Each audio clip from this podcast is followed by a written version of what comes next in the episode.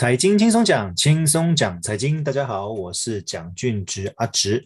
我们来看一下过去这一周有什么重要的国内外财经简报重点新闻。第一则新闻，五大高股息 ETF 规模突破2200亿。其实现在的热钱真的很多，那这五大高股息分别是哪些呢？第一个，元大的高股息，它这个规模就占了1100亿元。第二名是国泰永续高股息，将近400亿元。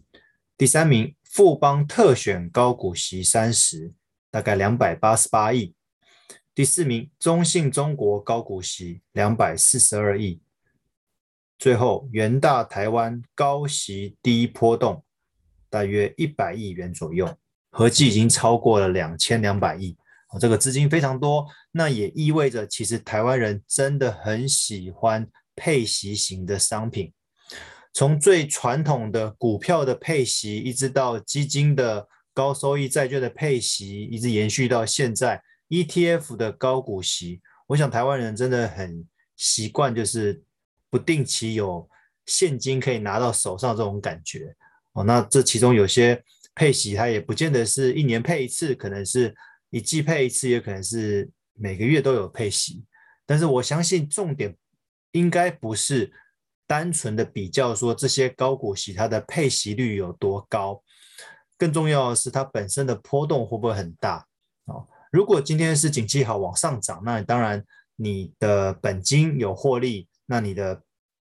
利息又可以拿得到，我相信这样是最完美的状态。但是如果今天利息持续拿，遇到状况的时候，你的本金是下跌的，如果下跌的幅度很大的话，有没有可能你还没有保本？因为你可能亏掉的钱再加上你过去累积的配息，你还没有回到你的本金的部位。那此时此刻你要认赔卖出，还是继续放着领息呢？我觉得这个对投资人来讲都是一个考验。所以我觉得在投资这类高股息的 ETF 有一个很重要的关键，就是除了开心领利息之外，你也要去想办法尽可能压低你的投资成本，例如遇到状况的时候可以逢低买进之类的，让你的投资的成本压得越低，你越能抵抗未来下跌的风险，就是尽可能将你的成本能够保住，这样子你的息才是真正你赚到的。这样的思维跟各位分享。第二则新闻，美国元月 PPI 年增率 9.7%， 高于预期。 PPI 就是之前我跟各位提到的生产力指数。1月份美国那边的生产力指数年增率 9.7%， 将近 10% 左右，意味着生产的成本又向上垫高了 10%。 生产成本变贵了，这个势必会转嫁到商品的价格。我们直接跟下一则新闻一起看，美国元月 CPI 年增率 7.5%， 为40年来最高。CPI 就是消费者物价指数，就是俗称的通膨。1月份美国那边的通膨年增率是 7.5%， 40年来最高，因为 7.5% 说真的还蛮夸张的，所以才会是那么长一段时间以来年增率最高的。重点在哪里？为什么我说这两则新闻要一起看？如果上面的制造成本涨了将近 10%， 那下面的物价反映的通膨只有 7.5%， 这意味着什么？这意味着到了2月份，这个物价的通膨还会持续，因为你没有办法全部反映到制造的成本。我成本已经贵 10% 了，那你商品的成本怎么可能只贵了 7.5%？所以我们常常会注意说，这个 PPI 这个指数，制造业这一部分，我的生产成本到底有没有被压下来？如果持续是往上增长的话，那这个到后端消费者的物价指数，就是俗称通膨这一部分，你可能也很难压得下来。那无论是哪一个指数，目前都是呈现上涨的状态，这也就是为什么美国有可能很快在下个月3月份的时候就要提出升息的这个政策，他希望透过升息来抑制目前高涨的通膨，无论是在制造端还是消费端。既然通膨那么严重，万一俄罗斯跟乌克兰打起来怎么办？第四则新闻，俄乌战火一触即发，美股下趴，油价、金价狂飙。其实俄罗斯跟乌克兰这个剪不断理还乱的一个历史纠葛啊，那现在又自2014年克里米亚半岛被俄罗斯拿回去之后，这一次他又借着演习又开始把军队布在乌克兰的边界，感觉好像随时想要再把乌克兰夺回来。当然无论是北约、美国还是欧洲的一些国家都不太认同这件事情，不过已经过了1个多月了，目前好像就是僵在那边，看谁会先开火，还是说有没有什么和平谈判转圜的余地。但是一旦开火的话，后面很多事情会变得很复杂，因为一旦有战争，这个油价一定会上涨，毕竟东欧是产油的重镇，这个油价目前已经接近100块美元一桶了。各位不要忘记了，油价是所有商品的一个龙头指标，如果今天油价持续上涨的话，会带动整体的通膨。刚刚前面已经说了，在油价还没有大幅上涨之前，通膨已经很严重了，这是因为之前受到疫情的影响。如果今天不小心开战，这个油价在往上攀升的话，通膨会更严重，这个就让美国的联准会会很伤脑筋，那它到底升息该升多少才能有效抑制通膨，所以这个是一个可能的衍生问题。那金价狂飙就不用提了，因为黄金本来就是一个避险货币，只要全世界有什么风吹草动的话，黄金的价格都会有所反应。当然没有人希望这个战争是真的打下去，因为这个如果真的打下去的话，会影响的事情还蛮多的。接下来这则新闻也是，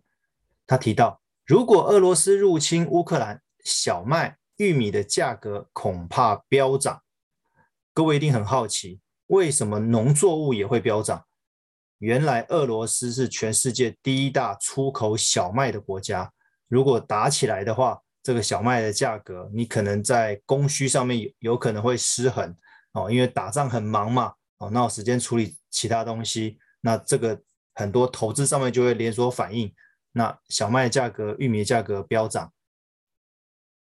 如果原物料、如果农产品的价格都飙涨，他们后端的这些商品，不管是粮食类的，不管是民生消费用的这些商品，一定也会跟着反映价格，因为这些成本都会转嫁到商品价格，都会转嫁给消费者。那这个通膨可能会是2022年一个很重要也必须要赶快解决的，否则全世界的民众都会很痛苦，因为过去这2年因为疫情的关系，已经把生活跟工作搞了一团乱，如果这个通膨没有压下来的话，连买东西都会是一件必须要斤斤计较，很苦恼的一件事情。通膨还没完，下一则新闻，象牙海岸干旱恶化，可可豆期货价格飙涨。无论是干旱还是豪大雨甚至台风之类的，因为气候暖化的关系，导致南北极的冰山冰川融化，那大海里面的海平面上升，就会开始有越来越多的极端气候，不是太冷就是太热，不然就是大雨，不然就是完全没有水，这样子会影响刚刚前面提到的农作物的收成，农作物的收成那就会反映到目前的价格上面。以这个新闻为例，你既然干旱发生了，象牙海岸又是可可豆一个很重要的出口地方，那可可豆的期货价格飙涨，那未来各位买到的巧克力可能会越来越贵，所以我才觉得说有可能今年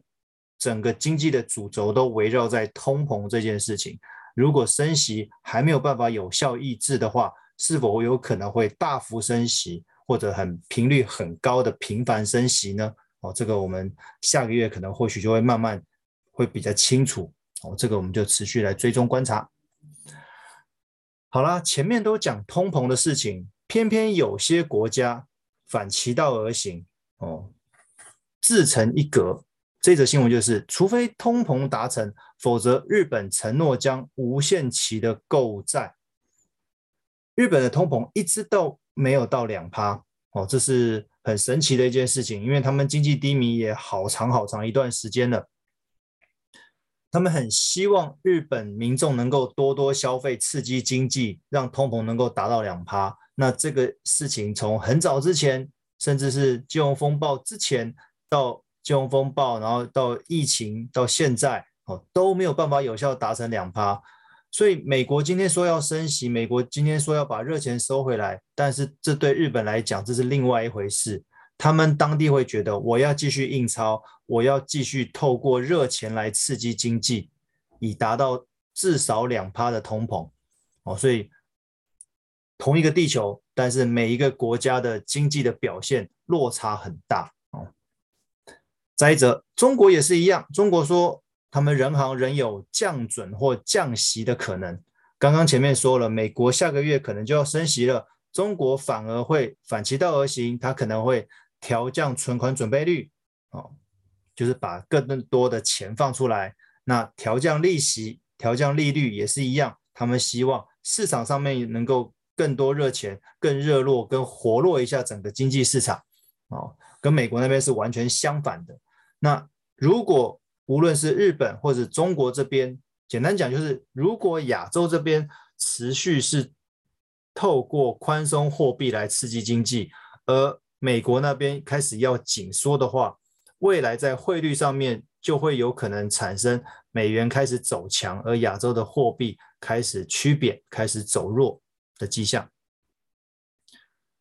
最后一个，稀土价格飙上10年新高。稀土用在很多高科技的产业，那目前中国那边有很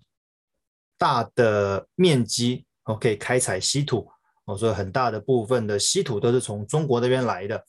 那既然高科技越来越多、哦、我们未来的生活都很多 都要借由高科技、半导体、晶片这类东西，那里面都有需要稀土的成分。那这个东西越来越贵，又回到前面讲的，如果一个产品它的源头、哦、它的原物料是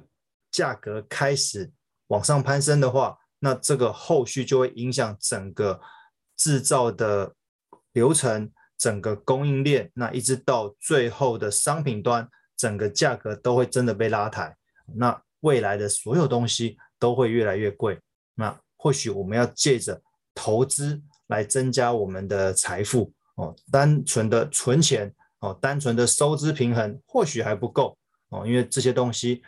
在经过这1-2年的通膨，因为通膨这种事情，价格上去你要下来其实还蛮困难的，未来可能就会至少有这样子的价格水准，然后再持续往上，只是说你这个越来越贵的速度是快还是慢、啊、那无论如何我们还要准备我们的自己的资金、哦、来面对未来的生活所需跟我们需要购买的东西、哦、这个你的资金越多的话，你未来能够运用的空间才越多、哦、所以理财这件事情对我们来说是很重要的、哦、所以有机会的话，请各位听众一定要去正视自己的目前的财务状况。好，以上资料来源就是各大报的财经新闻，希望各位会喜欢。那我们本周分享到这边，谢谢各位。